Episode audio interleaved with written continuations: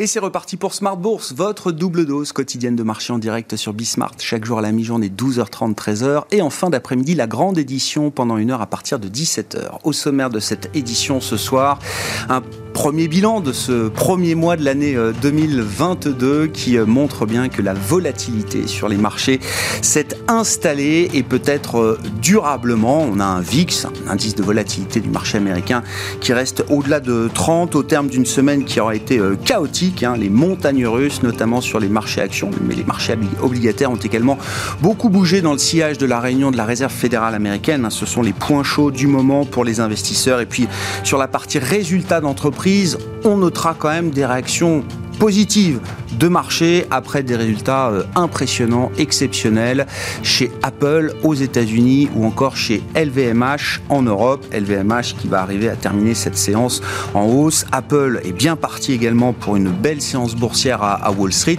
Deux titres hein, qui font partie du compartiment euh, croissance qui est attaqué depuis plusieurs semaines maintenant. Deux titres qui avaient déjà baissé euh, de plus de 10% par rapport à leur sommet récent qui avait été atteint en, en début d'année. Des marchés en Europe qui restent dans le rouge cette fin de semaine. Vous aurez le résumé complet dans un instant avec Alix Nguyen. Et puis, euh, au-delà de la politique monétaire, qui sera évidemment le sujet à la une dans un instant, petite question sur l'Italie, euh, qui n'a toujours pas de président de la République, alors que les grands électeurs sont en train de voter pour la cinquième fois cette semaine. On s'interrogera évidemment à nouveau sur le sort de Mario Draghi. Est-ce que le marché préfère Mario Draghi qui resterait président du Conseil, président, euh, Premier ministre pour quelques mois encore, ou est-ce que le marché préférerait un Mario Draghi, président de la République italienne, avec moins de pouvoir, mais pour 7 ans. Quand je dis est-ce qu'on préfère, c'est est-ce que le marché préfère, est-ce que le spread italien euh, préfère une situation par rapport à l'autre, est-ce que l'Europe préfère une situation par rapport à l'autre? Voilà donc pour les sujets de Planète Marché à suivre dans un instant. Et puis dans le dernier quart d'heure de Smart Bourse, vous le savez, le vendredi c'est pédagogie. Une fois par mois, nous retrouvons l'économiste Michel Rumi, associé de SPAC, pour un décryptage éco qui concernera aujourd'hui la croissance. C'était un jour justement de publication des premières estimations de croissance pour la France, l'Allemagne ou encore quelques autres pays européens. La France qui aura enregistré une croissance de 7% sur l'ensemble de l'année 2021.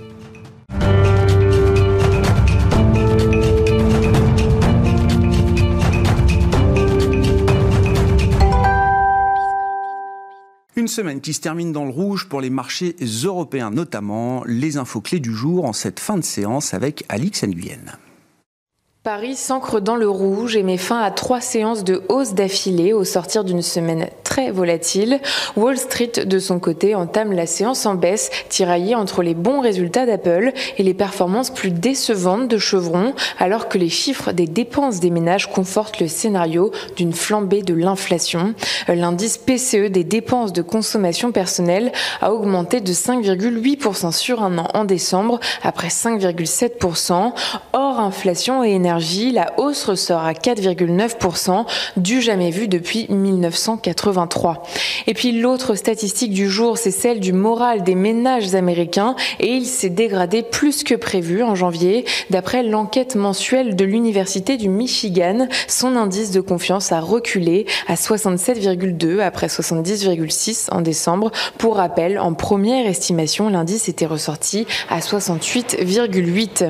Plus globalement, la perspective d'une série de hausses des taux de la Fed, mais aussi les tensions géopolitiques ont semble-t-il pris le pas sur le reste. Si les négociations sont toujours en cours sur le dossier ukrainien, les risques de conflit à court terme subsistent. En Europe, les valeurs cycliques et de croissance sont les plus impactées. Les indices toxissants de l'automobile, de la technologie et des banques connaissent les plus fortes baisses sectorielles. LVMH avance toujours dans le vert après un bond de 5,7% en début de séance. Le groupe a vu son chiffre d'affaires progresser de 36% comparé à 2020 et de 14% sur deux ans à plus de 64 milliards porté par la mode et la maroquinerie. Le géant du luxe affiche un résultat net de 12 milliards milliards d'euros, et ce malgré un premier semestre toujours mis à mal par la pandémie. Il y a aussi la performance de JC Deco qui avance de plus de 15%. Euh, le groupe euh, surprend en faisant mieux que prévu au dernier trimestre 2021. Ses revenus annuels rebondissent de 18,7% à 2,74 milliards d'euros. À l'inverse, Total Energy recule sous l'effet de prise de bénéfices et après un gain de 3,5% cette semaine. Le repli euh, d'Airbus et de Safran empêche eux aussi la tendance. Et puis on relève que Veolia détient désormais 95,95% du capital de Suez, une annonce faite hier par l'autorité des marchés financiers à l'issue de la réouverture de l'OPA par Veolia sur son ex-rival. Le seuil de détention de 90% des titres autorise désormais Veolia à lancer une offre publique de retrait sur le reste des titres en circulation pour les récupérer. La semaine prochaine, la saison des résultats annuels en France se poursuivra. Les marchés chinois seront fermés toute la semaine à l'occasion du nouvel an lunaire.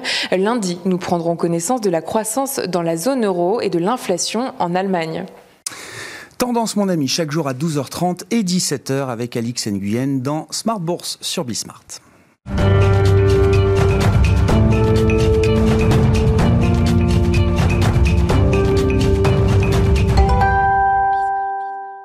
Trois invités avec nous chaque soir pour décrypter les mouvements de la planète marché. Benoît Vesco est avec nous ce soir, directeur des investissements de Mescart Hamilton Asset Management. Bonsoir Benoît. Bonsoir Grégoire. Merci d'être là. Merci Alexandre Taïeb de nous accompagner également. Bonsoir Alexandre. Bonsoir Grégoire. Vous êtes analyste gérant chez Sycomore Asset Management et Étienne de Marsac avec nous également ce soir. Bonsoir Étienne. Bonsoir Grégoire. Ravi de vous retrouver. Vous êtes directeur des investissements Cross Asset de Sony Asset Management. Je vois bien que certains euh, gérants obligataires, notamment, sont tentés de faire le procès de Jérôme Powell. Euh, Plus que tenté. Plus que tenté. Euh, donc, allons-y, faisons le procès de Jérôme Powell. Mais avant ça, en préambule, je veux quand même rappeler un peu la situation de l'économie américaine aujourd'hui. avec un, PIB nominal qui n'avait baissé que de 1% en 2020, PIB nominal, hein, qui a rebondi de près de 12% en 2021. On a eu les chiffres cette semaine. Un taux de chômage qui se dirige vers 3,5% oui, une inflation à 7% en rythme annuel sur la dernière marque, mais une économie américaine quand même en nominal qui tourne désormais au-delà de sa tendance euh, pré-Covid. Je ne sais pas dans quelle mesure cette situation est un problème. On voit bien qu'il y a quand même des crispations autour du sujet de l'inflation, euh, évidemment. Est-ce que c'est un problème plus grave que le problème qui prévalait euh, précédemment, celui de la stagnation séculaire? Et maintenant, que doit faire Jérôme Poel euh, moi, ce qui me gêne dans votre euh, introduction, c'est que vous ne donnez que des critères quantitatifs qui concernent la croissance et pas de critères qualitatifs sur la répartition éventuelle de la richesse euh, au sein des ménages américains. Premier, premier point. Et deuxième point, il y a quantité de déséquilibre que vous omettez, c'est-à-dire notamment l'accumulation de richesses disponibles et non dépensées de l'ordre de 2,5 trillions de dollars depuis le Covid et qui nourrissent des bulles spéculatives dans tous les domaines et notamment dans les crypto-assets, euh, ce qui a donné lieu à des catastrophes euh, chez euh, pas mal de particuliers cette année, euh, compte tenu euh, de euh, la volatilité dans ces assets, alors même que beaucoup de, des particuliers étaient tentés de les comparer à des monnaies.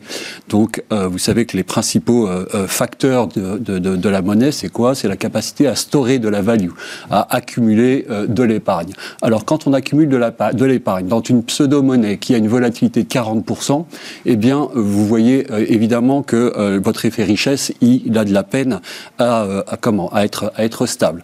Et euh, on arrive dans des situations qui sont complètement farfelues. Je rappelle juste, je rappelle juste, effectivement, beaucoup d'argent du retail est allé dans cette partie euh, spéculative de, euh, de marché.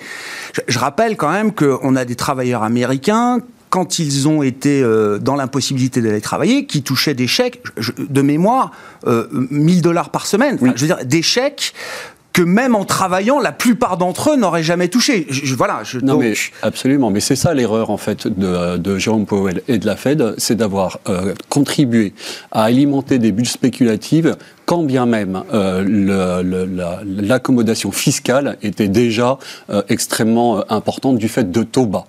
Euh, et dites, Non mais c'est un point clé, euh, Étienne. Vous dites c'est des dommages collatéraux dont on aurait pu se passer oui. et qui n'auraient rien changé à là où se trouve l'économie américaine aujourd'hui. Oui, absolument. Ou qui même aurait permis, si vous voulez, à la croissance d'être plus lisse, euh, à monter peut-être plus durablement sans être obligé d'appuyer aujourd'hui euh, sur le frein, euh, avec moins de disparité. Il n'y avait pas besoin, et je suis pas le seul à le dire, hein, si vous voulez. non, non, mais je, vous avez, des, vous avez pardon, mais Larry Summer ou bien Olivier Blanchard ont extrêmement bien qualifié dès le début de l'année dernière cette erreur d'analyse qui est une erreur d'analyse historique de la part de la Fed, c'est-à-dire de n'avoir considéré que l'inflation n'était qu'un problème d'offre, un problème de supply chain, et d'avoir totalement omis l'effet choc de la demande. Mhm. Et ce choc de la demande, il a été généré par une politique fiscale accommodante, dopée et amplifiée par la politique de la Fed, qui n'avait pas besoin d'être aussi accommodante, en tout cas aussi longtemps. Et on se retrouve aujourd'hui, euh, au mois de janvier, dans une situation qui est complètement incongrue, où la Fed continue à alimenter les marchés en liquidité et dit je suis obligé d'appuyer sur le frein de manière désespérée. Et, euh, c'est l'une des leçons, euh, si vous voulez, de, de la fête de mercredi soir. Le, euh, Jérôme Powell se laisse la possibilité de monter les taux au moins sept fois cette année. C'est en substance ce qu'il dit. Oui, bien sûr. Donc on est passé du mois de novembre. Le mois de novembre, l'inflation est un phénomène temporaire. À janvier, attention, on est très très en retard. Et ceci va provoquer des secousses terribles sur les marchés financiers. C'est obligatoire. Vous dites, on se retrouve dans une situation, alors qui paraît, de la manière dont je l'ai présenté, bonne, comme ça en tout cas que j'ai cherché à le présenter, euh, Étienne, mais qui va générer plus de problèmes, plus de conséquences négatives que la situation euh, précédente. Eh Bien, en tout cas pour la sphère financière, celle-ci doit euh, s'attendre à des chocs qui sont d'autant plus importants que premièrement la Fed est très en retard et donc a besoin d'accélérer et que deuxièmement le quantitative easing, qu'est-ce que c'est? C'est passer par la sphère financière pour que euh, les mesures monétaires s'appliquent à l'économie ensuite réelle. Et donc le, le, le, le renversement, exactement, le renversement de ça, c'est euh, s'adresser directement à la sphère financière et taper sur les bulles. Euh, donc taper sur les bulles, ça veut dire déflater le Nasdaq, les valeurs de croissance, les valeurs technologiques. C'est exactement ce qui se passe depuis quelques semaines, voire une paire de mois maintenant. Exact, exactement. Bah, D'un point de vue d'un investisseur, on ne peut pas se satisfaire de cette cette, brutale marche d'escalier qu'il va falloir enjamber là en 2022 et peut-être 2023, 2023 avec un contexte boursier qui sera donc probablement assez négatif et euh, euh, qui ne peut être que négatif parce que la Fed vise ça. Elle vise les, les, les, ce qu'on appelle les conditions financières. Donc les conditions financières, c'est les, euh, les, risques primaires. Donc c'est la baisse des marchés actions, c'est la remontée des spreads de crédit, c'est la remontée des taux d'intérêt, la remontée des, des primes d'inflation etc. Et donc tout ça, euh, malheureusement, comme on est dans des marchés qui sont très chers et très fragiles, euh, va se faire d'un coup. Et on se retrouve du coup dans un environnement qui est conforme à celui du Q4 2018, avec pourquoi pas un moins 30% qui nous guette euh, à tout moment cette année. Alors, est-ce que cette situation, ce risque de marché là, est-ce que c'est un, un, risque? Parce que Jean-Paul le dit mercredi. Moi, je suis focalisé sur l'économie réelle aujourd'hui. C'est peut-être ce, que les ce que les marchés n'ont pas compris ou n'admettent pas totalement jusqu'à présent. Non, non, il dit aussi euh, les conditions financières sont, continuent à être accommodantes. Donc ça, ça veut dire quoi? Ça veut dire je, euh, il n'y a pas d'impact Les marchés ne font pas reculer. Oui, il n'y a pas d'impact au micron en fait euh, sur, dans mon analyse. Et euh, le moins 10% depuis le début de l'année, ça change rien dans mon analyse. Et donc, tant que les conditions financières ne remontent pas, c'est-à-dire que tant que le marché action ne, baisse pas, la Fed va remonter ses taux jusqu'à 2,5% minimum. Et, et, ça, je ne suis pas sûr que dans une économie qui est, qui qui est surleveragée, hein, pour créer un point de PIB, il faut 6 points de dette aujourd'hui, on soit capable d'encaisser ça euh, en tant qu'actionnaire. donc, donc il n'y aura pas à 2,5 de, de remontée. Bah, après, effectivement, c'est. Euh, mais donc les marchés vont baisser. Non, non. C'est circulaire. Non, mais c'est circulaire. Il faut que les marchés baissent pour que la Fed puisse interrompre son cycle, à ceci près que, par rapport à 2018, elle dispose d'un nouvel outil qui est la Standing Repo Facility. Donc, la Standing Repo Facility, c'est le nouvel outil créé en juin de cette année, où à tout moment, n'importe quelle banque peut aller au guichet de la Fed, apporter des titres de, de créance, des treasuries, et, avoir de l'argent euh, en overnight, mmh. c'est-à-dire au jour le jour. Cet outil n'existait pas en 2018, il existe aujourd'hui, et il va permettre d'agir en coupe-circuit, comme un coupe-circuit, si jamais on se retrouve dans une, dans une crise. Donc, on peut modérer un petit peu le, ah propos euh, de négativité. Mais c'est voilà l'équation à laquelle fait face la Réserve fédérale américaine euh, aujourd'hui. Oui, c'est euh, le, put, ce qu'on appelle le put, et a été restriké, donc a été remis plus bas, probablement de 20 ou 30 Ouais, c'est ça. C'est plus 10-15 c'est peut-être 20-30 Mais ça, il faut le dire. ça, il faut l'expliquer. Ah, mais, euh, mais non, non, mais je suis tout à fait prêt à l'entendre. Hein. Non, moi, moi, je constate quand même le succès en matière économique de la politique fiscale, budgétaire et monétaire euh, américaine. Oui, mais là, on est en présence d'une supernova qui est en train d'éclater, donc on a été beaucoup trop loin. Alexandre. Je suis moins radical. que qui Que qu'Étienne J'essaye de trouver un peu de crédit dans tout ça, Jérôme Powell. Non, mais c'est une vraie discussion de fond. Hein. Non, mais effectivement, quand, quand on regarde derrière, Bien sûr qu'il a été très en retard. Il y a énormément de gérants, d'intervenants de marché qui disent que l'inflation n'est pas transitoire depuis longtemps maintenant. effectivement, l'inflation n'est pas transitoire. Je rejoins Étienne sur le côté cyclique, c'est-à-dire le marché a besoin de baisser pour que Jérôme Powell arrête de dégonfler les bulles. Et dans l'équation en fait économique, par contre là je parle plus de marché, mhm. je mets euh, deux issues possibles. Euh, la première, c'est on fait rien ou on tâtonne et dans ces cas-là, on arrive en hyperinflation, donc une inflation à deux chiffres aux États-Unis. Quand vous dites on fait rien, c'est-à-dire on réplique, euh, comment dire, euh, les cycles de resserrement un peu cosmétiques du, du Exactement. D'accord. On y va très progressivement. On fait euh, trois hausses de taux de 25 points de base dans l'année. et on a connu. Et on commence gentiment la réduction du, du, bilan. Donc ça, risque, vous dites, hyperinflation. Ça, c'est le premier risque. Enfin, que ça parte, que ça Le deuxième risque à moyen terme, c'est qu'il nous fasse retourner en récession. Mais, d'un point de vue banque centrale, c'est quand même intéressant de nous faire retourner en récession.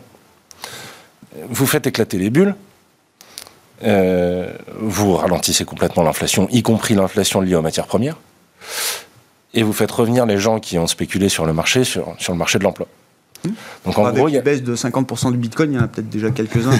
J'imagine, j'imagine. Un job payé toutes les semaines, mais mais il y, a aussi le marché action hein, dans, dans, l'équation, donc euh, donc ça peut servir. Euh, les intérêts de la Fed, euh, quelque part, de nous faire retourner en récession. Maintenant, je suis pas sûr que Biden soit d'accord avec ça. Non, mais c'est ça, en fait, ma question. Et je comprends bien le côté très binaire. C'est soit on s'attaque vraiment à l'inflation et c'est forcément récessif, soit on veut préserver à tout prix euh, la croissance telle qu'elle tourne aujourd'hui et euh, il y a ce risque. Il n'y a pas de chemin au milieu où c'est une chimère d'imaginer qu'on puisse écréter l'inflation, les bulles, sans abîmer trop la croissance qu'on veut voir se prolonger le plus longtemps possible euh, et en maîtrisant une inflation on verra d'ailleurs ce que ça donne. Hein. Il y a une partie quand même dans l'inflation qui reste peut-être un peu lié à la pandémie et aux effets de distorsion euh, Covid. Hein, euh, Bien sûr. Euh, maintenant, effectivement, le souci sur, sur l'inflation, c'est que aujourd'hui, si vous voulez de la croissance, le seul moyen d'avoir de la croissance, c'est l'énergie. Mhm. Il n'y a, pas de croissance sans énergie. À partir de ce moment-là, si vous voulez plus de croissance, vous utilisez plus d'énergie. Vous faites monter les prix, encore plus avec les distorsions qu'on connaît sur, sur la supply chain et sur les matières premières. Donc en fait, vous êtes coincé. Il n'y a, pas le choix. Et, effectivement, ah et c'est là où je rejoins. À la fin de la journée, c'est binaire. Voilà, la, radicalité entre guillemets d'Étienne, c'est de dire ça peut pas bien se finir pour le marché à moyen terme, malheureusement. Sauf si, euh, pour cette année, il y a encore de la croissance et donc on est prêt à encaisser quelques hausses de taux. Mais voilà, on essaye de voir un peu plus loin que 2022. Là. Benoît, comment vous vous positionnez dans ce débat qui est le débat euh, important de cette année Je serai encore plus clément que Alexandre et, évidemment plus sympathique avec Powell. Euh, Étienne, non, je, pense que en fait, clairement, hein, cette crise, bon, qui est exceptionnelle, mais comme toute crise est exceptionnelle, hein, euh, les autorités, banques centrales ou États, ont pris le parti d'en faire, de prendre le risque d'en faire trop plutôt que trop peu. et c'est clairement ce qui était affiché hein, depuis la crise. là où en 2008, on en a plutôt fait trop peu. Euh, et où on s'est retrouvé à combattre la déflation. Donc clairement, le, choix, il a été fait euh, pendant la crise. On préfère combattre l'inflation que combattre la déflation. Et donc maintenant, on est dans ce phénomène-là, on va devoir combattre l'inflation. Et effectivement, je préfère, je préfère ce risque-là. Euh, que le risque déflationniste, euh, qui est euh, le, pire, des, le pire des risques pour les banques centrales, parce qu'il déprime l'ensemble de l'économie. Maintenant, évidemment, dans ces moments-là, on ne sait jamais à quel moment il faut bien ajuster le tir, et on ne le saura qu'après. Donc c'est systématique dans les crises, on ne sait qu'après ce qu'il aurait fallu faire. Donc Jérôme Powell fait, le travail, il essaye d'être pragmatique en fait, il essaye d'ajuster son discours, et il le faut, il n'a pas le choix, parce que cette inflation transitoire qui dure et dure et dure, bah, il fallait bien qu'il agisse. Donc il agit. Moi, quand j'analyse les marchés obligataires, les mouvements de marché obligataire, je vois quoi? Je vois que le marché a entendu le, message de Jérôme Powell, Powell 4-5 hausses de taux dans l'année, taux directeur. Ça fait pas tellement monter les taux longs à 10 ans. Euh, quand on regarde les, points morts d'inflation, ça ne les fait pas vraiment bouger non plus. Donc le marché, il y croit, il adhère. Il se dit, oui, euh, on a une politique, on a une banque centrale qui est crédible dans sa lutte contre l'inflation. Ça ne veut pas dire qu'elle va y arriver. Ça veut juste dire que pour le moment, le discours, il tient et qu'il faudra encore dans l'année ajuster ce discours, c'est évident. Hein. Ce n'est pas parce qu'il dit aujourd'hui qu'il va faire 4 ou 5 hausses de taux qu'il les fera, c'est évident. Et qu'il y aura forcément encore de la volatilité sur ces sujets-là. Mais globalement, je pense que Trop en faire, pas en faire, c'est inévitable après une crise. Mm.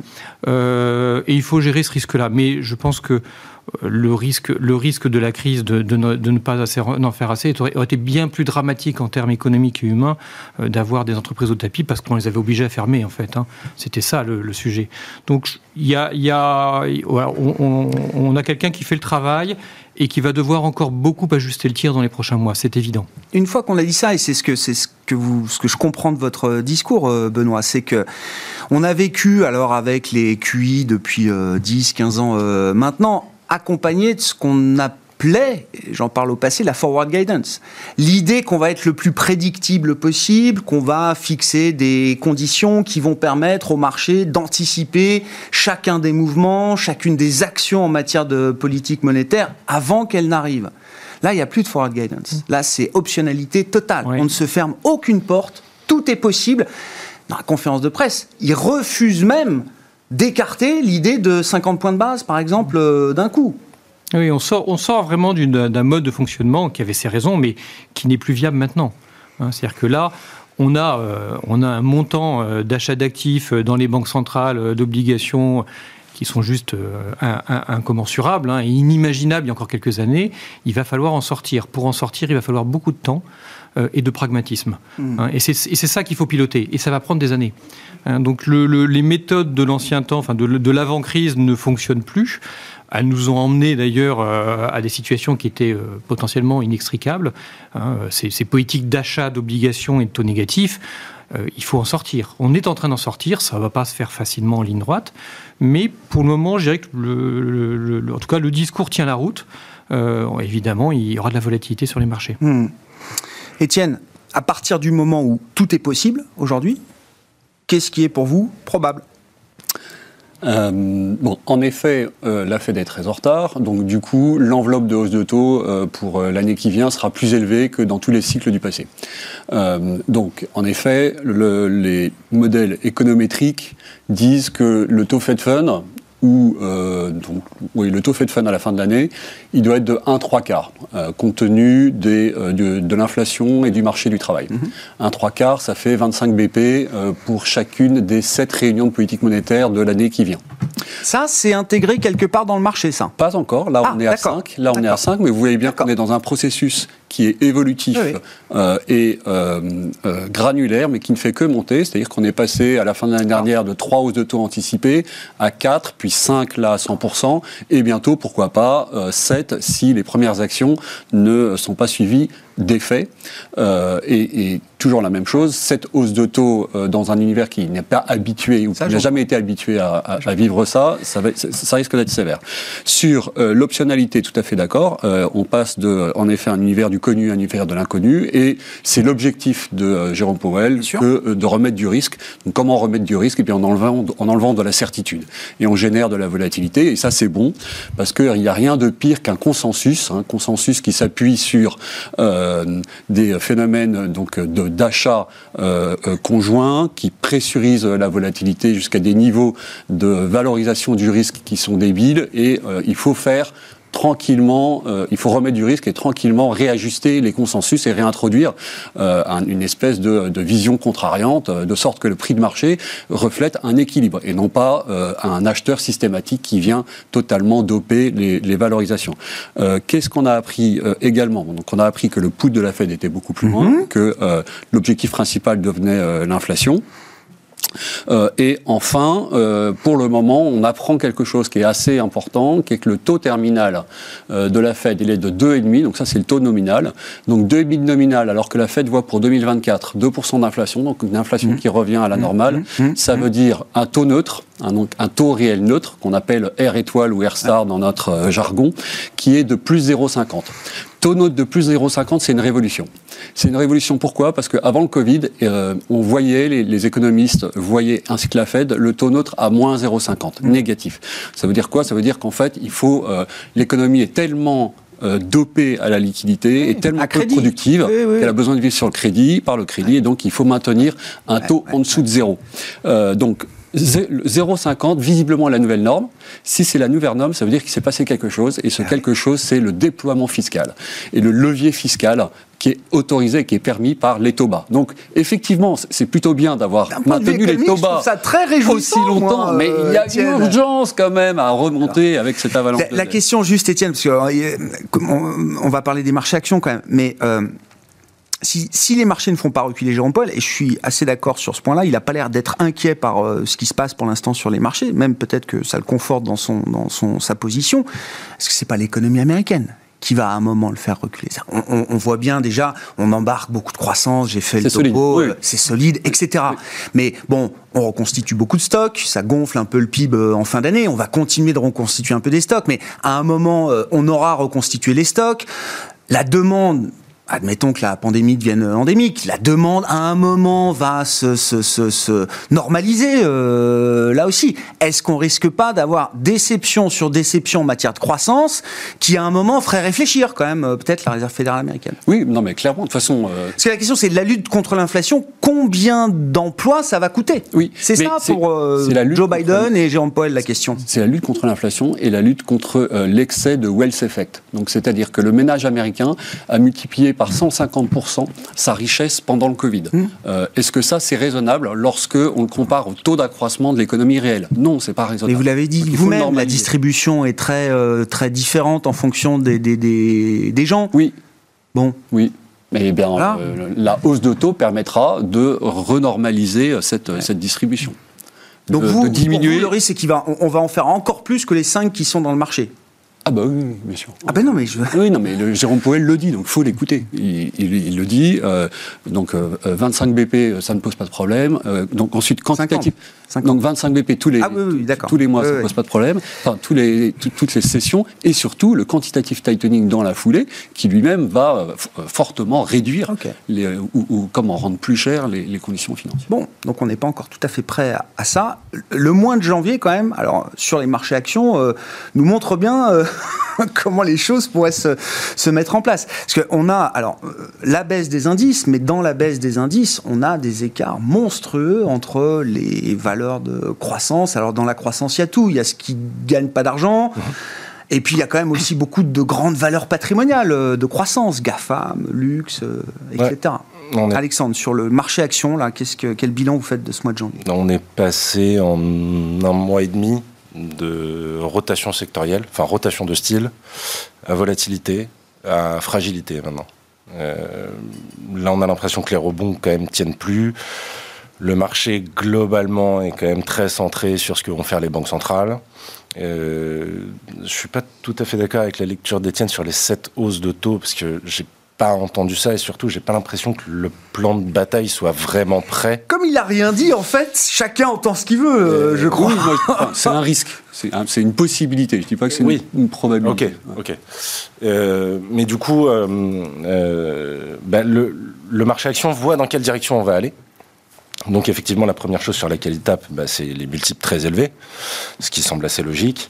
Euh, derrière, la value qui fonctionne bien depuis le début de l'année, euh, là, sur les derniers jours, baisse moins. Euh, et surtout, pourquoi la value s'en sort mieux C'est que on essaye de se situer quelque part dans le cycle et qu'on reste quand même dans une année 2022 de croissance, de poursuite d'expansion du cycle et que euh, celles qui ont le plus souffert profitent de ce euh, redémarrage du cycle, que ce soit euh, l'auto par exemple, c'est l'exemple le, plus significatif, avec une demande qui est très forte, Quand on écoute les, entreprises dans l'automobile, ils ont un carnet de commandes comme ils n'ont jamais eu. Le problème, c'est en face, les problèmes de supply chain, donc est-ce qu'ils vont pouvoir délivrer? Mais les guidance en termes économiques euh, de ces entreprises-là sont très bonnes euh, pour l'année 2022. Mhm. Donc ça, ça a eu tendance à soutenir ces secteurs-là. Je ne parle même pas du secteur des matières premières, qui est évidemment soutenu par le prix des matières premières et qui, en plus, pour certaines, retrouve une situation au niveau du cash de soutenabilité qui est très confortable et qui donc commence à distribuer du dividende. Mhm. Euh, donc tous ces secteurs-là qui étaient un peu délaissés reviennent sur le devant de la scène. Et à l'inverse, euh, pour certains secteurs qui étaient très très bien vus, euh, on a des guidance qui sont euh, plus timorés, hmm. ou pour les valeurs qui ont profité de l'expérience Covid. du boom Covid, qui ont oui, bénéficié justement effectivement de la pandémie. Là-dessus, l'exemple de Netflix est ah hyper parlant. Parce que Netflix euh, publie des résultats au quatrième trimestre qui sont globalement en ligne, un peu au-dessus, enfin ça dépend des lignes qu'on regarde, un peu au-dessus, un peu en dessous, mais globalement en ligne. Et derrière, ils ne savent plus faire de forward guidance. Donc ce qu'ils font, c'est qu'ils prennent le case le plus prudent, qui vont battre assez facilement au T1, et donc là, ça effraie complètement le marché. Euh, et donc sur ces secteurs de croissance, on a eu euh, un autre exemple, c'est sur des entreprises comme Nike ou Adidas. Nike ou Adidas, ils font des commandes euh, sur 8-9 mois. Mhm. Donc l'inflation des matières premières pour construire leurs chaussures va se faire ressentir en 2022. Donc évidemment que les guidance sont plus prudentes. Et ainsi de suite. Donc sur ces secteurs qui étaient très aimés, on a un retournement lié à la Fed et lié au guidance. Mhm. Et sur la value, on a euh, reprise de cycle et meilleure guidance. Donc euh, la, rotation s'explique comme ça pour moi. C'est une manière très... Ouais, mais c'est très clair. Voilà. Et cette, cette dynamique, alors euh, plus favorable à la value qu'à la croissance, c'est elle a encore un peu de, un, peu de, de, de, carburant euh, pour vivre, euh, tactiquement au moins, j'en sais rien. On en a eu des rotations, on en a eu des, on en a eu des très courtes, bien sûr. qui durent 15 jours. Euh, maintenant que les perspectives sont bonnes, il va falloir délivrer. il va falloir surveiller les dénouements sur la supply chain. Je pense que c'est le point central. si l'offre se débloque, alors elles publieront des résultats excellents. Et donc, ça devrait euh, continuer, elle devrait continuer de revenir sur le devant de la scène. Hmm. Très clair. Sur l'analyse action et, et, la stratégie euh, également, avec quand même cette question en, préalable, euh, Benoît, on regarde tout ce qu'on vient de dire. quand on voit des, des, marchés fragilisés, à commencer par des stars du marché, est-ce que ça met en cause, remet en cause l'idée d'une poursuite du bull market à travers cette année 2022 oui, je, je rejoins assez bien le point de vue d'Alexandre. En fait, on a, on a un environnement macroéconomique qui est quand même encore très favorable. Alors évidemment, ce n'est pas le niveau de croissance de 2021, mais ils étaient exceptionnels et à la hauteur de la baisse de 2020. Euh, dans les pays développés en particulier, notamment en Europe, hein, il ne faut pas bouder notre plaisir pour une fois. Euh, on a euh, quand même, hein, dans tout cet environnement, quand on regarde les entreprises, elles nous annoncent des résultats, des prévisions de résultats qui sont favorables. Et effectivement, probablement qu'elles gardent un peu de marge de manœuvre pour avoir des surprises positives. Euh, quand on regarde les moteurs de la croissance, des plans de relance, et, là encore, il ne faut pas bouter notre plaisir, on a des, euh, des, États et des entreprises qui investissent. On a enfin un cycle d'investissement, ce qu'on n'avait pas vu ces 10-15 dernières années. Hein. Euh, ce qui est quand même très sain d'avoir des entreprises et des États qui investissent. Alors les États, on ne sait jamais s'ils investissent bien au bon endroit, hein, ça a toujours une petite difficulté, mais bah globalement c'est ça. Donc on est en train de vivre un cycle d'investissement qui va durer 10-15 ans probablement. On a à court terme des réserves de dépenses euh, du côté de la consommation des ménages. On ne sait pas à quel rythme, comment ça va se dépenser, mais ça reste des réserves. Donc on a un certain nombre d'éléments qui quand même nous permettent d'anticiper quand même une année action favorable clairement volatile, parce qu'on a, on a parlé de la Fed, euh, et ça va durer toute l'année, il hein, faut être clair, mais on n'a pas parlé des risques géopolitiques et du risque sanitaire qui, malgré tout, est encore euh, sous-jacent. Hein. Voilà, mais dans cet environnement volatile, il y a quand même du potentiel de hausse sur les marchés actions, avec toujours, je pense, ce dilemme grosse value qui, de toute façon, à mon avis, va perdurer, parce qu'il va être très sensible à, à cette thématique de taux.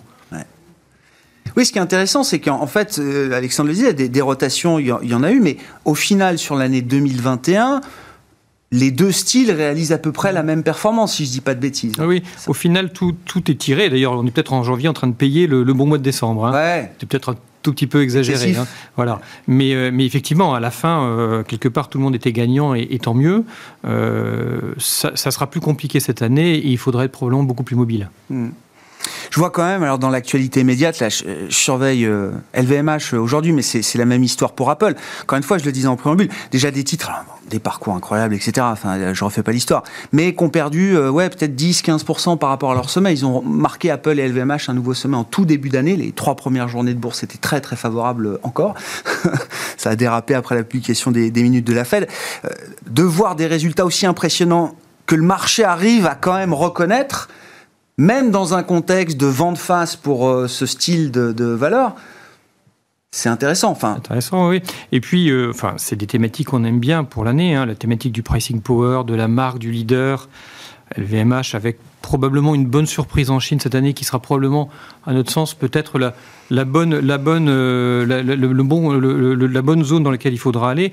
Bah, des, entreprises euh, qui sont capables de vendre et de bénéficier d'un consommateur chinois qui, est peut-être un peu plus dynamique au cours de l'année. Euh, voilà, il y, a du potentiel et, et, ça correspond assez bien à, à ce scénario de marché tel qu'on peut l'imaginer. Oui, la Chine c'est pour vous un, bon thème cette année Alors en direct ou euh, à travers des entreprises exposées à la Chine, mais vous dites c'est 2021 euh, a été une, année ratée sur le plan économique, sur le plan euh, boursier, financier pour la Chine. Le thème chinois en 2022 retrouve de l'intérêt. Ça peut être la bonne surprise parce que bon, clairement, hein, ça a été ça a été très mauvais en 2021. Euh, évidemment, c'est très lié aux enjeux politiques du gouvernement, hein, ça, il n'y a, pas de, a pas de débat là-dessus. Et il est clair que le gouvernement chinois, il a, il a tout intérêt à redresser la barre, euh, relancer l'économie. Il l'avait probablement un peu trop resserré, lui, par contre. Euh, il faut qu'il relance maintenant. Il a, il a des enjeux démographiques, sociaux qui sont, qui sont énormes. Mmh. Hein, et donc là, il ne peut, il peut pas se permettre une deuxième année en, en demi-mesure. Donc là-dessus, on peut avoir effectivement de bonnes nouvelles. Euh, directement en Chine, effectivement, ou alors indirectement par des entreprises qui sont bien positionnées sur ces marchés-là. Hmm. En termes de gestion, euh, alors justement, euh, avec vos convictions, Étienne, là, sur cette année 2022, dans une stratégie absolute return, Comment, comment, comment on se positionne? Est-ce qu'on est encore très, très short Enfin, est-ce qu'on a l'idée encore que les, les, taux et que la courbe des taux américaines, notamment, doit beaucoup bouger? Bah, sur la courbe des taux, la, vue, elle reste assez euh, similaire euh, euh, depuis six mois, c'est-à-dire aplatissement, remontée des taux courts et taux longs qui sont soit maintenus volontairement sous pression par les achats en fait de la Fed ou par ou en venant limiter les émissions sur les taux longs. donc l'aplatissement de la courbe des taux, c'est vraiment un thème structurel. D'autant plus que lorsque les marchés actions souffrent, les gérants diversifiés ou les gérants qu'on appelle risk parity, donc sur sur des fonds un petit peu quantitatifs ont besoin de gérer les expositions actions baissières en allant acheter, acheter des taux longs américains qui représentent euh, le taux euh, euh, comment exactement le, le, le, taux sans risque. Donc il n'y a pas de raison en fait d'être négatif sur les taux longs américains pour le moment, même si je comprends bien que pour un, un, un auditeur c'est compliqué de croire que les taux longs vont rester bas dans un univers inflationniste. Mais en fait il faut il faut il faut voir ça comme étant une prime de crédit à l'action de la Fed. pourquoi pas euh, donc, sur l'aplatissement, euh, je pense qu'on a fait le, tour. En termes d'allocation géographique, ça a été très bien dit, euh, l'Europe et la Chine sont des réservoirs de soit de value et donc de prudence, soit ont du momentum haussier du fait d'une politique monétaire qui est désynchronisée par rapport au reste du monde. Donc la Chine baisse ses taux alors que le reste du monde le, monte ses taux. Donc les, les, influx, les influx, les flux de capitaux entrants devraient se, se, se, mobiliser, d'autant plus que d'un point de vue de la valeur, tout le secteur de, euh, des valeurs technologiques chinoises a été massacré. Et donc il y, a, il y, a, vraiment des, sur des valeurs comme Tencent, Alibaba, il y a des calls intéressants à jouer. Euh, et puis moi j'aime bien le Brésil. Euh, pourquoi? Il y a une élection au Brésil cette année? Alors vous avez une élection cette année qui devrait d'ailleurs élire plutôt euh, un démocrate ou un socialiste. Donc on sait que bon les socialistes sont plutôt pro pro croissance. et j'aime bien le Brésil. Pourquoi? Parce que c'est un pari un peu leveragé sur le fait que la croissance américaine va se tasser. Et comme on est dans un pays dans lequel les taux ont été remontés très en amont, si l'univers américain se tasse, effectivement immédiatement la Banque du Brésil n'hésitera pas à baisser ses taux, ce qui devrait générer un appel d'air sur les actifs brésiliens. Euh, donc j'ai cette vue géographique-là, qui est du coup, en, qui se pondèrent par une vision plutôt négative sur la croissance US, hein, et, notamment la croissance non profitable. Donc les valeurs de croissance non profitable qu'on peut trouver dans une certaine partie du Nasdaq américain, même si une certaine, quand même, c'est là où ça devient difficile, hein, vous avez 50% des, ou, ou 40, 40%, je crois, des valeurs du Nasdaq 1000 qui ont perdu 50%. 55, je crois que c'est monté à 50. Donc ça devient du coup, euh, donc ça devient un petit peu euh, euh, comment agressif de continuer à être short des valeurs de croissance US. Mais bon, je, pour l'instant, elle sous-performe, donc j'ai envie de, de, continuer dans le momentum. Stratégiquement, enfin, pour une vision à quelques, quelques mois, quelques trimestres, là, comment on se positionne chez Sycomore, Alexandre? Il y a un point. Alors, Là, à court terme, globalement, on est sous-exposé euh, au, marché action. On, est, on a plutôt une exposition faible avec une grosse diversification, même si on a un léger biais value. Ça, c'est vraiment à court terme pratico-pratique. Euh, d'un point de vue euh, perspective, je trouve très intéressant ce qui a été dit sur les émergents, parce que l'inconscient collectif fait que quand la Fed monte ses taux, les émergents, c'est pas bon. Là, on n'est pas du tout dans ce cas-là. Euh, on est dans un cas où, le, comme le disait très bien Étienne, le cycle de hausse de taux, l'essentiel du cycle de hausse de taux dans beaucoup de banques centrales émergentes a été fait. Mm. Euh, et donc elles retrouvent de la marge de manœuvre, elles sont moins dépendantes euh, vis-à-vis de la Banque centrale américaine et les économies émergentes sont moins dépendantes vis-à-vis de l'économie américaine. Et en plus, le Brésil, effectivement, je commence à regarder aussi, même si je ne suis pas investi dessus pour l'instant, parce que c'est intimement lié aux matières premières. Une entreprise comme Vallée, qui est un des principaux bénéficiaires de l'augmentation du prix de l'aéronord, euh, c'est presque logique. Oui, c'est un no-brainer presque. Voilà, c'est presque un no-brainer. Euh, donc les émergents, oui. Euh, pour ceux qui veulent faire de la tech et rester sur la tech, et eh ben, la tech chinoise aujourd'hui, alors effectivement, il y a le risque de réglementation, mais c'est value. C'est clairement value, c'est des côtés. et après, d'un point de vue, alors je reviens sur mon scénario euh, euh, qu'on partageait de euh, l'expansion continue, la croissance continue. S'il y a une synchronisation avec, on va dire, une accalmie sur la politique zéro Covid de la Chine, globalement, c'est une synchronisation de la croissance mondiale qui reprend on se, resynchronise, Voilà, on se resynchronise. Et donc là, j'aurais tendance, en, stock picking, à miser davantage sur les exportateurs. Et on va dire les deux grands marchés d'exportateurs que je vois, il y a effectivement l'Europe, notamment la France d'ailleurs, et le Japon. La France est un grand marché d'exportateurs. Oui, oui, oui. non, mais c'est bien, je suis ravi de l'entendre. LVMH, 7% de croissance en 2021, bah, vous avez raison. Airbus non plus. Euh, je voulais, il nous reste deux minutes. Je voulais qu'on dise un mot d'Orpea avec vous, peut-être, euh, Benoît. Bon, il y a la question Orpea spécifique, euh, le business model, etc. Moi, ce qui m'intéresse, c'est la question industrielle de, du filtre ESG. C'est-à-dire que j'associe ça quand même à un nouvel exemple de faillite de l'ESG. Je ne dis pas que l'ESG euh, faillit dans tout, mais là, il y a quand même quelque chose qui, euh, est un peu dissonant par rapport à, notamment moi, ce que j'ai perçu comme étant une promesse originelle de l'OSG, qui était de dire, OK, aujourd'hui, ça permet de générer de l'alpha, euh, sustainability, etc. Mais l'idée première était quand même de dire, avec ce filtre extra-financier, vous allez éviter ou éviter le plus possible des controverses majeures telles qu'on a vu euh, se développer autour d'Orpea. Oui, effectivement, je ferai le parallèle moi avec les agences de notation financière, tout simplement. Hein. Euh, qui ne prédisait pas euh, en 2008 les, les, faillites euh, en nombre, évidemment, et, qui ne prédisent pas les, fraudes comptables ou autres. Donc c'est la même difficulté. La notation ESG, elle existe. C'est un outil comme un autre. ça ne suffit pas. Et si on s'arrête à ça, on ne fait pas vraiment de l'ESG, en fait. Hein. On fait un mmh. peu de quantitatif, on habille le portefeuille, mais ça va pas beaucoup plus loin. Et tout le travail qu'on doit faire, mais, mais, là encore, hein, quand on est devant des agissements frauduleux, on est, on est toujours à la limite de l'exercice. et on verra ce qui c'est vraiment oui. passé. Hein.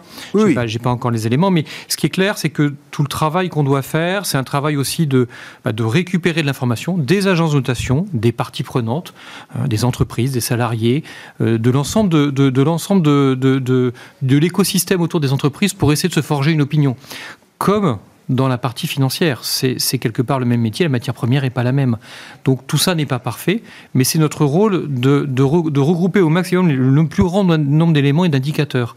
Euh, ça donne des éléments, ça donne des indicateurs parfois négatifs, on discute avec les entreprises, on essaye de mieux comprendre, mais ça n'est jamais parfait. Mais ce sont déjà des pratiques qui sont intégrées par exemple euh, chez vous, ou est-ce que vous avez le sentiment que parce qu'on est dans une première version peut-être de l'ESG, beaucoup reposent encore justement la notation MSCI. Je sais que tout le monde est abonné à MSCI pour les ratings ESG et que en l'occurrence Orpea était bien noté chez euh, MSCI sur le plan de, l'ESG. Oui, alors chez Mescart, on fait de l'ISR depuis euh, quasiment une trentaine d'années, donc je dirais qu'il y, a une expertise interne euh, qui fait qu'on a, on a commencé à faire de, de l'ISR sans avoir des agents de notation. Donc on a ce travail en interne et notamment sur Orpea, on avait mis en place en 2017-2018 ce qu'on appelait l'empreinte sociale avec des indicateurs sociaux. Et on voyait bien que ce secteur-là, pas Corpea, avait des indicateurs très particuliers, atypiques. Et donc on a creusé le sujet, c'était l'occasion de discuter avec eux, de leur poser des questions, d'essayer de comprendre. Et évidemment, ça a ses limites, cet exercice-là, mais il faut le faire. Euh, et, on voyait bien l'intérêt social et sociétal de ce secteur. Et on essayait de comprendre euh, ces indicateurs sociaux qui parfois étaient potentiellement euh, étonnants par rapport au secteur de la santé globale, qui aucun rapport avec ce, secteur-là. Mais, mais voilà, tous ces, tous ces travaux peuvent avoir des limites. il faut rester humble dans ces sujets-là.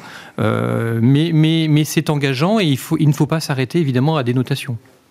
On s'arrêtera là pour les sujets du jour. Merci beaucoup, messieurs, d'avoir été les invités de Planète Marché. Benoît Vesco, qui est avec nous, le directeur des investissements de Mescart Hamilton Asset Management. Alexandre Taïeb, gérant chez Sycomore Asset Management. Et Étienne de Marsac, directeur des investissements Cross Assets de Sunny Asset Management.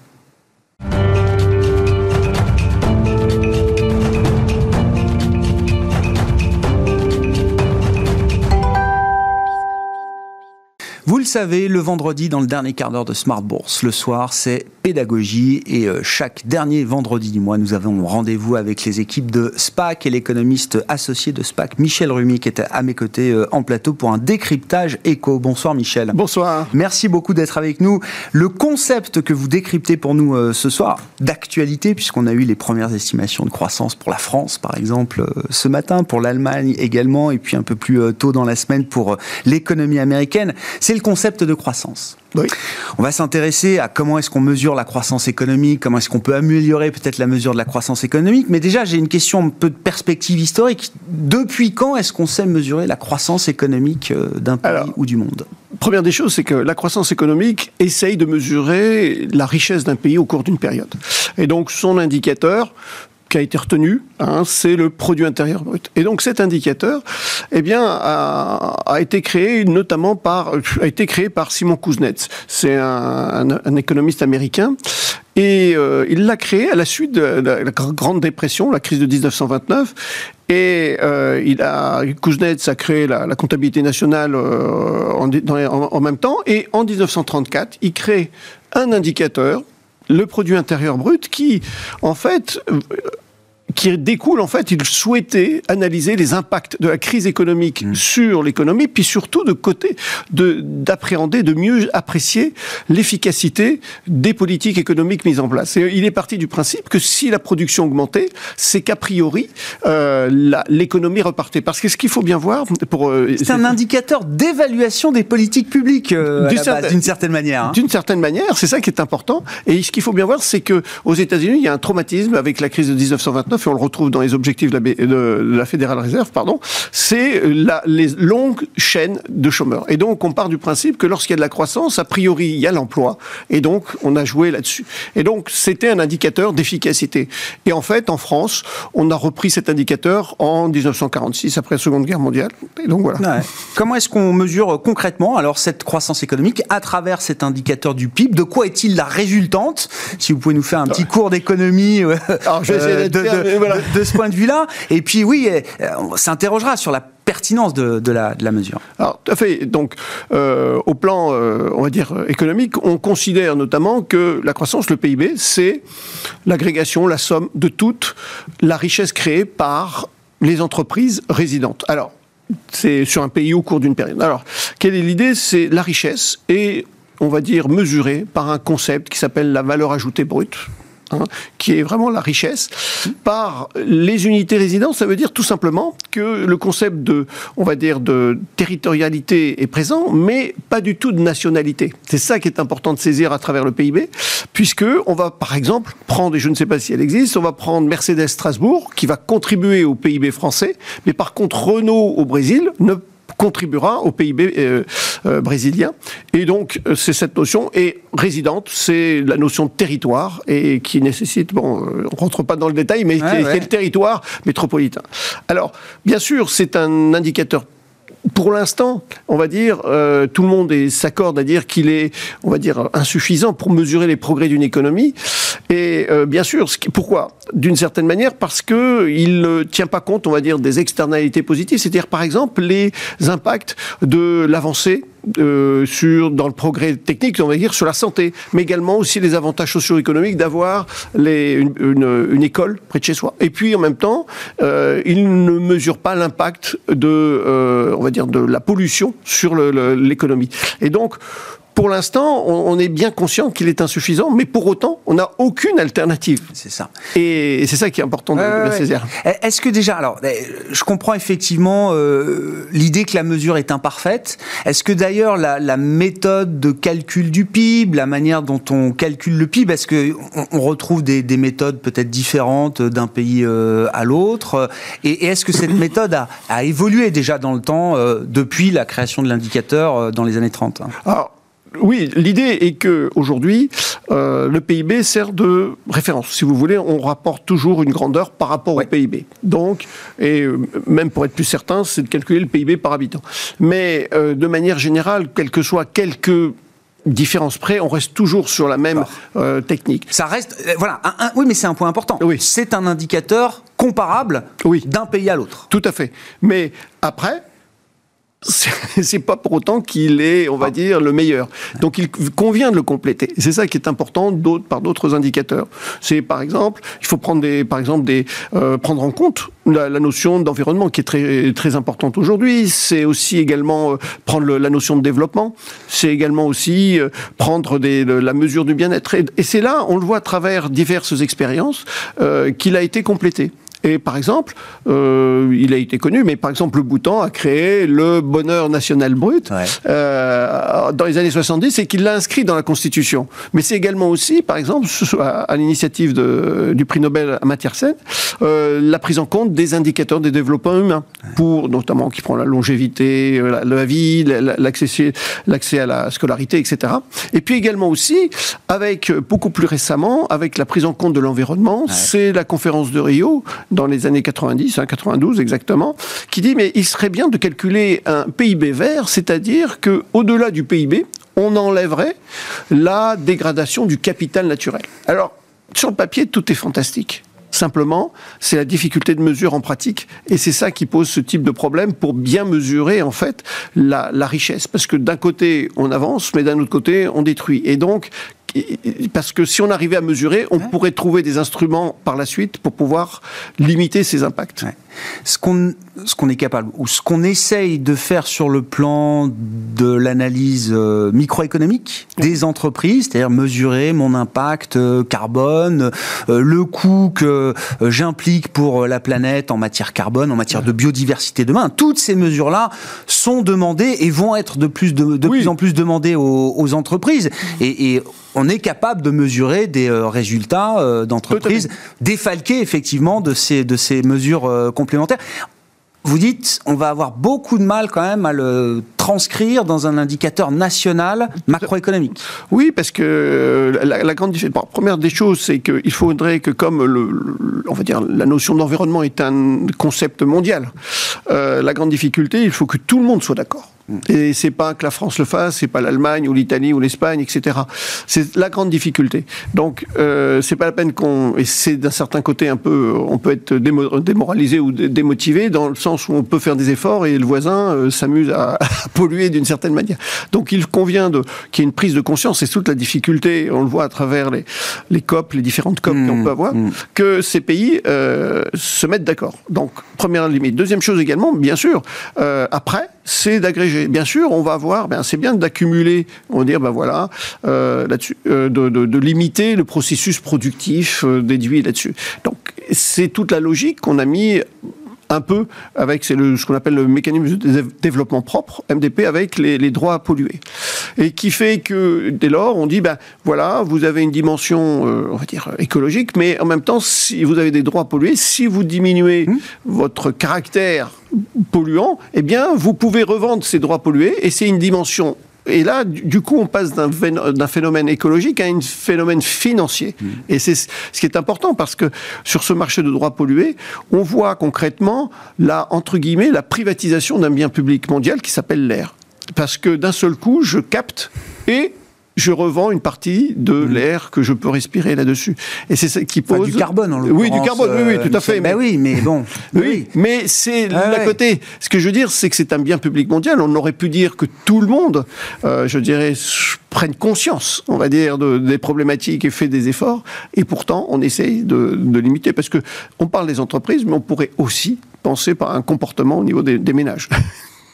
Est-ce qu'il y a des pays qui sont meilleurs que d'autres pour euh, mesurer euh, précisément euh, leur croissance économique? Je ne sais pas. Moi, je, je, ne rate jamais une occasion, par exemple, de saluer le travail de l'INSEE ah, et la reconnaissance mondiale de notre Institut national ah, de statistique par rapport à d'autres, par exemple. alors, moi, je, je, soutiens et souscris à cette idée. J'espère bien. Parce que on, ne s'en rend pas compte parce qu'en France, on, on, va sur l'INSEE, on a une, une encyclopédie. Pour nous, c'est naturel. Voilà. Et alors que, par exemple, si vous voulez chercher ne serait-ce que le salaire moyen d'un autre pays, et que vous soyez et que vous désirez d'aller sur un institut statistique national, eh bien vous ne l'avez pas forcément, ou vous faites des approximations, et donc forcément, approximation veut dire résultat approximatif et des mesures qui peuvent amener des écarts. Bon, n'oublions pas, alors nous, dans les marchés, évidemment, les chiffres sont publiés euh, tous les trimestres ils sont surtout beaucoup révisés. Hein.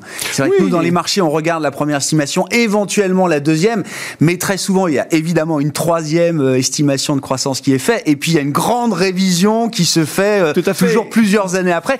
Ce qui fait que parfois, quand on regarde certaines périodes justement euh, précises, on peut avoir quand même un, un trouble quand on regarde ce qu'on pensait être à l'époque et ce qui a été en fait la réalité. Euh, oui, mais c'est là euh, où on fait la différence entre l'économiste qui va s'intéresser à la tendance, c'est-à-dire est-ce que ça monte, ça descend, c'est flat, ou, ou le comptable d'une certaine manière, et avec le respect que je leur porte, qui va s'intéresser à la virgule près. Et c'est ce qui est important, c'est que, c'est de dire, c'est que rares ont été les erreurs de savoir de tromper de tendance, sauf à changer de méthodologie éventuellement. Je crois qu'avec l'amplitude des mouvements et des variations économiques euh, dans la crise pandémique, on peut-être un peu moins les chiffres après la virgule euh, désormais. Non, mais on ah, se battait pour savoir si ça allait être 0,5, 0,4. Là, la France a publié 7% de croissance sur un an. Euh, justement, là, si on se raccroche à cette actualité, Michel, comment vous qualifiez ce chiffre? Je ne vais pas paraphraser le, le, ministre des Finances, bien sûr, mais je pense qu'à circonstances exceptionnelles, chiffres exceptionnels. La grande difficulté, c'est après de faire au niveau statistique le rapprochement dans la tendance. Et c'est ça qui va faire, parce que on a eu une forte, euh, c'est une croissance vitaminée, on va dire ça comme cela. Euh, grâce au pouvoir public, on a hiberné euh, l'appareil productif, donc il est un peu légitime d'attendre de bons résultats. Maintenant, c'est la perfusion qui va s'en aller et, et là, on va revoir euh, l'état des lieux. Le plus dur commence d'une certaine manière, en espérant que, bien sûr, il faut être positif et que ça sera le, démarrage vers une nouvelle ère. Mais oui, mais c'est très précieux d'avoir eu ces chiffres de, croissance, euh, évidemment, même si c'est plus compliqué par la suite. Mieux vaut quand même partir de ce, ah, ce point-là que du point bas de, 2020. voilà, je crois qu'il faut imaginer la France sans la perfusion. Et là, ça aurait été, on va dire, à mon sens, sanglant. Merci beaucoup Michel. Michel Rumi qui est avec nous une fois par mois, le vendredi, le dernier vendredi du mois à 17h45 pour ce rendez-vous pédagogie, ce décryptage éco qui été consacré aujourd'hui au concept de croissance.